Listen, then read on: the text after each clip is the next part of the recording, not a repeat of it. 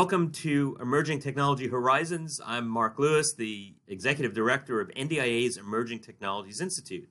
And uh, today we're going to be talking to uh, Ravi Ravichandran, who is the Vice President and Chief Technology Officer for the Intelligence and Security Sector of BAE Systems Incorporated. So the intelligence security sector is comprised of, of uh, approximately 7,000 employees. Uh, they're spread across the United States uh, annual, re- annual revenues of, of over a billion and a half dollars. Um, and, and, they cover everything from large scale systems engineering, integration, sustainment services. Um, they do air, land, sea, space, and cyber domains for the U.S. Department of Defense, as well as for the intelligence community and other uh, civilian agencies, and, and really support support our warfighters, our troops uh, deployed all, all around the world. Um, Ravi Ravi has has, has uh, been in the, this this community for a very long time, more than 25 years of experience. He's focused on technology innovation, uh, development of prototype tech prototypes. Um, he, he's he's an expert on transitioning products uh, to franchise programs. He's led technology and collaboration initiatives uh, across BAE systems. Um, and, and prior prior to his current role, um, he was with the BAE, Systems Electronic uh, Systems area uh, we're worked on a number of critical product and, and research research programs. Um, he's the author of, of, numerous papers and patents. He's been featured in books and and and and has published in, in the top journals. Uh, received many awards uh, uh internally from BAE Systems. Was selected as the Technology Solutions Entrepreneur of the Year 2012. And I remember 2012. That was kind of a fatal year. We all thought the world was ending, so we survived it. You survived it. Um, uh, let's see. Ravi has uh, his bachelor's degree in electrical engineering from Georgia Institute of Technology, uh, the MIT of the South, and and and and master's and doctorate degrees also in electrical engineering from uh, Rensselaer Polytechnic Institute in Troy, New York. And he's he's actually still quite active with RPI. Serves on the Electrical Computer and Systems Engineering Department Advisory Board at Rensselaer Polytechnic Institute. So, Ravi, thank you thank you so much for joining us today. And you know, among among our list of emerging technologies, obviously artificial intelligence is is one of the very top priorities for the department. I think there is there's universal recognition of the importance of artificial intelligence and what it can do in national defense. And at the same time, also recognition that we have peer competitors who are also investing very heavily in artificial intelligence, integrated integrating it into their defense strategies. And, and so that's what I, I like us to focus on. Could, could you start give, give us a short summary of the, the evolution of artificial intelligence and and machine learning. And where do we stand right now? Where are we, and and and where where do we need to be going? Mark, thank you. First of all, thank you for the opportunity to be a part of the NDIA podcast. Thank you for the very uh, graceful introduction. Important topic, good topic. I appreciate uh, in your introduction when we said we will want to talk about AI ML and want to go to multi-domain operations JADC2. I'll comment on the latter that is a war-fighting construct. I believe almost every day in one of the defense publications, we hear about that. Uh, for BA systems, uh, for industry at large, that is a North Star. It is a guiding principle, and uh, we, we are working through that. So for us, it was important to think about AI ML, where we are today, and what is the path for AI ML to multi-domain operations. So what I would like to talk about in our time today, it helps, I think it helps very much to look at the at the history of AI ML in order to understand where we are today and importantly, how do we get to multi-domain operations. So let me begin with the history of AIML. One thing which is very nice about AIML, like many technologies, there are a lot of stories about where it started. And for AIML, it is, even now, you can go and see a plaque. There was a summer conference at Dartmouth in 1956. I think it was uh, 50 years later, you know, many of the principles were still there. It was very touching. And when I think a number of magazines had a plaque, they showed pictures of before and after. So we begin in 1956, where in that they coined the term artificial intelligence. However, the field a lot of work had been going on in that field. I'd like to have a teaser because I would like to connect that teaser to MDO. In the early ages, one of the themes for artificial intelligence was cybernetics. And one of the comments in cybernetics is how they looked at learning, they looked at estimation, they looked at control, and said, in order to get to cybernetics, you need expertise from all those fields. However, beginning in the 50s, 60s, 70s, 80s, ups and downs in terms of AI. I believe a year, a few years ago, DARPA summarized it very well when they talked about the waves of AI. They talked about the first wave, where there was a focus on rules. And one of the best things about rules is they explained things. When you saw a result, you could understand. However, the challenge for rules-based systems was scalability. They could not scale to hard problems. Then you have what we have today, uh, a number of machine learning algorithms based on statistical algorithms. The great thing about them is that they scale very well. However, the challenge is explainability, that quite often you see an answer and one of the criticisms is you cannot explain that. You cannot give background as to why did we get there. So now we go to the third wave. First wave was uh, rules explainability. Second wave was statistics scalability. Third wave is can you get the best of both? Can you get the best of explainability and scalability? Very hard problem, and that's where we are. I'd like to offer a couple more vignettes on how we think about AI ML today. One lens is the classical lens. And what I mean by the classical lens is when the field began in the 1950s, 60s, they talked about perception, reasoning, planning, acting, learning, communicating, abstraction, very, very foundationally hard problems. Work in all those areas continues to progress. However, in recent years, it is machine learning that has that has really been center stage. And it's center stage, and it became center stage in the last 20 years because you saw a confluence of three things. You saw algorithms, primarily statistical algorithms. You saw computing, and who are the leaders? NVIDIA, cloud computing, the ability to process very large amounts of data. So you had, you had algorithms, you had computing, the other, importantly, you had data, and this was driven by Facebook, uh, Google, people using lots of data. And that propelled primarily the commercial industry. And in the commercial industry, it is across the board where when you everybody has some type of data need. Agriculture, education, finance, investment, logistics, the list goes on and on and on. And they had a huge need. You saw a confluence of these three topics, uh, these three capabilities, algorithms, software, I'm sorry, algorithms, computing, and the ability to collect large amounts of data. So quite mm-hmm. often when in today's world, when we think of AI, I believe most of the time they are referring to machine learning. In today's world, when you think of AI, you also think, especially in our engineering community, they are now sort of seeing the connection to the old cybernetics explanation of the confluence of operations research, engineering, computer science, control estimation. AI has also become a catch-all term for hard problems. So in today's world, when you think of AI, it helps to have three filters. There is the classical AI, very hard problem, very good work going on, machine learning, tremendous amount of attention, and AI as a catch-all term for hard problems. I, so, so when I was, I, I'm, I'm smiling because when I was an undergraduate, I mean, we thought of AI as can you can you pass the Turing test? That was AI, and and and you know, most recently, you know, so so when I was in the Pentagon, we found that there was a lot of maybe confusion isn't the right term, but but conflation of AI and machine learning. And, and we would have these these deep philosophical discussions: is it AI? Is it machine learning? Is it both? have we mislabeled? So so so thank you for thank you for pointing that out as as as as as uh, in describing current current state of the field. The so I'll, I'll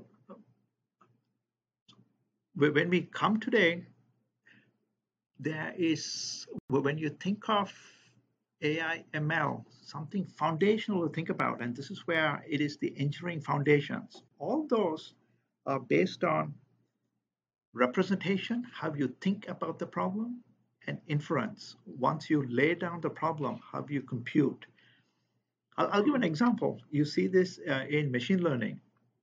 when you have time series data, we use recurrent neural networks because of the correlation in time.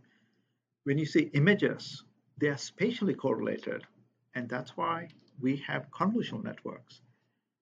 Likewise, when you have states leading to actions, a state coupled with an action, we think of reinforcement learning. I give that as an example of representation and inference.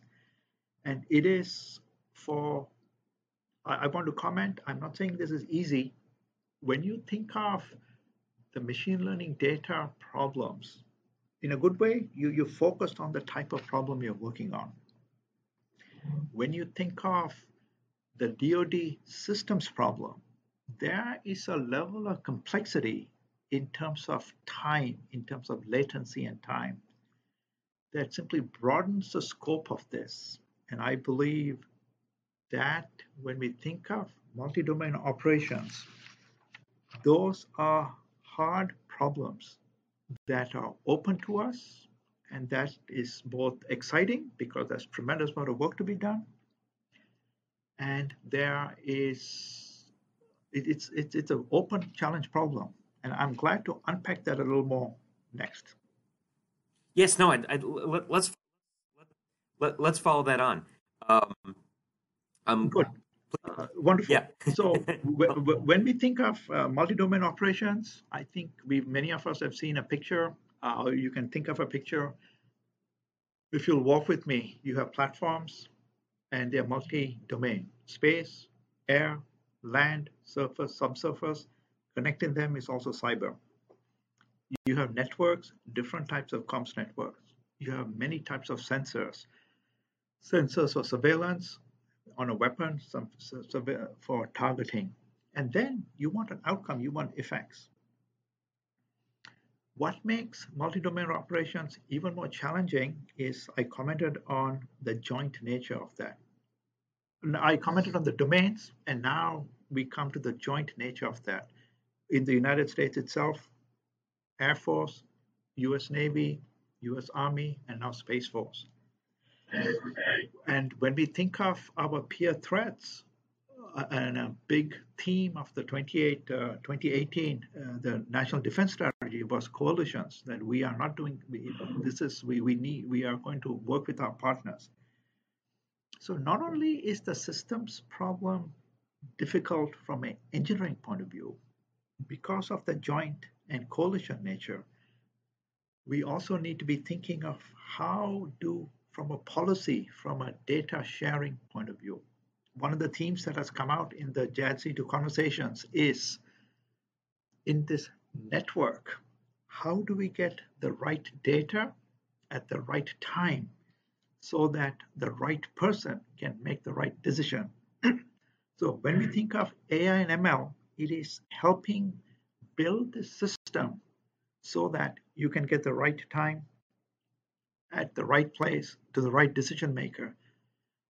One of the things we talk about is because these are connected, what we are aiming for are a handful of things. One is decision time in our favor. When you think of this as a playing field, one of the great things about an, uh, this multi-domain system is we can stretch the playing field. This is where autonomous vehicles, a big theme of autonomous vehicles is rather than having manned platforms, you can stretch the field with unmanned platforms. You can keep our warfighters out of harm's way. And one of the good things about stretching the battlefield now is also with uh, with distance comes time. You can buy time. However, when I say buy time, you want to take that advantage. How can you start closing those information loops? So this is a good segue to talk about AI, ML, and systems. What's good here is we are not inventing new things. If again, I want to go back to this this this community of control, estimation, and learning. This community has been thinking about this problem for a long time, and even today, when you look at a fighter, when you look at our weapon systems, they are very, very, they are closed estimation and control loops. Uh, you know, eh, they, they have, I'd like to offer the best estimation algorithms and the best control algorithms. So we have a good sense of how to close that inner loop. We have a good sense of models, how to construct physical models to build those. What we are going into is a battle where there is tremendous amount of uncertainty. Uncertainty simply because the, the kill chains are very, very long. Uncertainty because when information goes from one to the other, information theory 101, you know, uncertainty continues to grow. And this is where you have a control to, to, to shrink that. The other is we are going into a battle where there's deception. It, there's, there's deception both in terms of putting noise into the system and there's deception in terms of false targets. And this is one of the best ways to think about AIML in context of a system. That you have this a fast inner loop with control and estimation, and you have the outer loop, which is a learning loop. Let me go back to my description of AIML, And this you see in AIML research, one of the biggest challenges is sooner or later you need a model to operate on. And a big part of current work is where do we get models from? If you understand the physical process, models can be determined from physical processes. And in many cases, you don't have physical models. That's why we collect data and we build models from data. One can only imagine that when we have this long kill chain, the difficulty in building models to construct this. And that is why you have, we envision the tight, this coupling of control estimation and learning that you build your models, you typically would build them offline. You would, uh, and this is where in the DoD we have tremendous work in modeling systems behavior. We have modeling components, we have modeling platforms, we have modeling, uh, you know, large coalitions itself. So depending on where you want to go, you can model it at those levels. And this is where the DoD systems problem is very unique. I don't think we have, you know, I, I want to contrast. I think this is helpful to contrast the machine learning data oriented problem. I'm not saying it's easy. I'm simply commenting it is a different type of problem. It is a, still a very hard problem. The MDO problem is a systems problem. I'd like to add another complexity of a system of systems problem. And again, Mark, this is where the DoD has done a lot of good thinking. I think it was about 10 years ago, a very good DoD document on system of systems. And one of the themes there in system of systems is the biggest challenge of system of systems is independent of AIML or any other. You want to put together systems where they were not designed, they, they were designed for a purpose. And now you want to get another right. purpose out of them off the bat, that's a hard problem itself. Sometimes the systems have been designed specifically not to work together, which I find amazing. Yeah. Absolutely. And this is where when we comment on interoperability, data transfer, all those are hard yeah. to begin with. And now you want to build this for a very, right. very difficult problem. So, so I, I love your point also about uh, uh, uh, addressing speed of information. You know, as just one example, we always point to the, one of the advantages of hypersonic systems is they get inside an opponent's OODA loop. Something is coming at you so quickly, yes. even if you detect it, knowing what it is. And and this is clearly an application where artificial intelligence uh, uh, technologies can can help can can can help the warfighter. Is that is am I am I right on that or? It is, it is, and I think the example you gave is right on. You know, when we commented on, we are seeing new threats, and I believe that is why we've elevated JADC2. You know, you you gave a very good use case. We need to close that kill chain at speeds faster than they're coming at us. And the observation now is how do you close that kill chain? And that is why we comment that we want to take the best of what we have and we want to bring AI ML systems into that. And perhaps a good next step to ask is so how do we go about doing this? And again, this is where we are not uh, we are not starting from scratch. And I think you know, like you said, you know, I've been in this industry for a long time. I, I continue to champion that the DoD is a true systems engineering leader. I mean, almost, not almost, I would say everything we build is a large system that is supposed to work together with other systems. So I'll highlight three large topics and, and drill down a little more on each one of them. So this is, in fact, uh, I, have always marveled that you, you commented on engineering education. Let me take a, a, a, sidebar, and I know that in our community, this is a big topic, workforce development. Yes, absolutely. I'll comment on workforce development to come back to this. I find it fascinating that uh, when we hire, you know, we look for majors, and I'm sure engineering, computer science, math, physics, and almost everyone, we say, great, great, great, great. But I think it's for BA systems, and I believe for our our peers in the industry, whether large business, small business. I find it interesting that when you become when you start working the DoD, almost most people end up by getting a master's degree in systems engineering because you need to understand systems. And again, I would comment that DDR&E, one of the leaders in, in, in championing that. So I give that all to say I'll, I'll give a systems engineering view of how we, we break this down. So at a high level, we want to think about system engineering design. When we think of system engineering design, we want to think of three things. In this very fast loop, we know that absolutely the warfighter is the decision maker. But in your example of hypersonics, what we are doing is how can we offload their busy work to an AI system.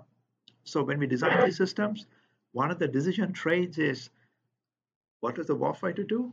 What does the AI system do? I would like to comment again on DoD systems.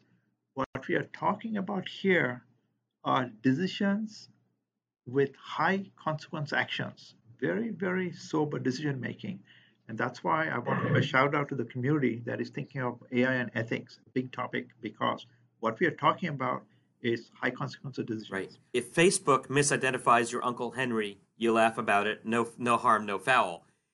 If in a uh, defense AI system misidentifies a target, that could be a really bad day for lots of people. So I agree with you. The con- consequences are, are, are very different.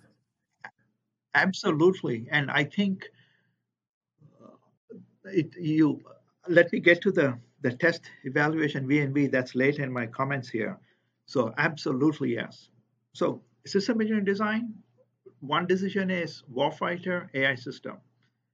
When we think of the AI system, we commented on the integration of control, estimation, and learning. And what's very, you know, we are in a very, I would say, I would love to go back and do another PhD because a very exciting time to be in that in that field. I, by the now. way, I could not do another PhD, just for the record. Oh, uh, so in full disclosure, I don't think I'd even get into any of the yeah, schools I went too, to yeah. because the competition is so fabulous. I only marvel at how interesting the topics are. And you know, if, if you go back in the 70s, 80s, I remember even at MIT, the LIDS department was a was a front runner in the uh, uh, looking at estimation and control. And now, how exciting it is to look at estimation, control, and learning. So when we think of algorithms, how, how where does where does it sit? And then we commented, I briefly commented on, on, on AI for AI algorithms itself. Not that it's a debate, it's simply where we're getting information from. Model based, data based. For model based, how do we go to fundamental understandings of physical systems, how systems come together, and models, and then data based. Where do we get data? And Mark, if you've seen the literature in the last year, especially I've seen a lot of literature in the last six months for database, you need label data and the comment on how hard it is to get label data as well. Hard problems. Anyway, this is a description of system engineering design. Once you have system engineering design, you've identified different components. Now we want to look at component design. And likewise, when you look at a component, we want to understand what part of that component is going to be built on AI systems. With, with all due respect to our friends at Facebook, I want to go to the next topic in mm-hmm. design is we design systems for adversarial environments where the adversary there's comms breakdown, there is weather breakdown. So even the best of circumstances, things are breaking down. On top of that, you have an adversary who is intentionally deceiving you. He's either putting noise into the system or he's putting false targets in the system. Very difficult problem. So we are at the adversarial environment, and the other, we want to design these systems to get warfighters out of harm's way. So we think of these systems operating at the edge. So we are limited computation. And at the edge, by default, well, when I say default, I want to be careful when I say that. COMSA is a huge challenge. So when you define these comp these components, we need to be thinking about that. So we have the system in design. We've we we designed the components. Now we need to integrate them. We need to be thinking about integrated system design. A big theme there is the earlier comment you commented on, Mark test evaluation, validation, verification. In our community, big, big topic. I'll be careful how I say this. Uh, on our large programs, they're hard. We put budget for TV&V, and usually the budget that gets shrunken at the end of the program is the TV&V I've, I've experienced that myself. so, want to point that out how how how important that is. And again, this is where you know we we are in a great community over the last many years. I've seen great teams from Army Research Office, from ARL, from ONR on thinking about TEV and V of putting bounds. And this is where we go to systems engineering thinking to say we want performance bounds. These are hard problems, but we need to be thinking that. And the final comment when you talk about integrated systems, and this is the beauty of AI based systems, they are software focused. And the idea is that you can have a system in the field, and perhaps Tesla is a good example of this, where they have a car, and when they do a software update, you know, right. they send the update down. And I think that is something we can learn from. So we think of our kill chain, we think of these systems, systems of systems, and we can learn from our peers in the commercial industry. What does it mean to have updates in the field? But these updates have to be, you know, we have tough performance bounds, tough performance constraints. So when I think of MDO, when I think of AI ML, these are how I think about the problem of how you know our peers are thinking about this and how we are thinking about engaging. Absolutely, absolutely. Um, Ravi, our, our, our, time is our time is winding down, but I can't. Been, I, I could talk to you about this all day as as as uh, absolutely fascinating discussion. Um, as as, as any, any closing thoughts, um, challenges, opportunities that you think we need to the department needs to focus upon. Uh, so, I will. I hope imitation is a form of flattery. I would encourage. It's a big report our community, there's no shortage of good reports. And like anything hard, you, you have to read them, you have to think about them. I think the NSC AI final report that came out early in the year, very large document, 700 plus pages. I like reading things. I've read most of it. It is it is spot on. And so to me, one of the best things it did, it is elevated the, the challenge in our community. I heard Dr. Work give a presentation on that where he commented again on we are facing a peer threat, how important this problem is. And uh, it's a big report, but if you if you go through the report for our community, you know there are a handful of pages where there are excellent summaries. They had a summary of research challenges. They had a very nice problem focused on the IC community, and they had a very nice problem description based on their DoD community for a C2 ISR problem. So final thoughts are, let's keep working together. We have very good people. Uh, uh, frankly, a very exciting time to be engaged in this community because thoughts where uh, where as a group, we've been thinking about these problems for a long time. we are at a at a place now. We have lots of good people thinking about it. We have lots of tools. The department does great job in doing tests and exercises and collecting data. And uh, let's go Dr. full Ravi speed ahead. Ravichandran, thank you so much for joining me today. Again, been a fascinating conversation. Thank, thanks for all that you do, by the way. You know, as, as one of our industry leaders, your your your your contributions are, are so appreciated. And I, I hope we can we can do a follow on conversation because I, I, I like we've just begun to to, to, to probe, probe the, the, the, the, the, the outer envelope of, of what artificial intelligence can do for the department. It is, and especially I, I, I wave a big flag of artificial intelligence for systems. It, it is it, we, we don't have enough smart people thinking about that problem. In a good way, we have artificial intelligence are very focused on what I call the ML data problems. Very hard problem. We need lots of people there as well.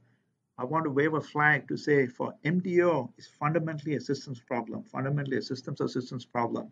Opens up a whole array of challenges we need We'll to make that the last about. word. Thank you again for joining me. Thank you. Thank you very much.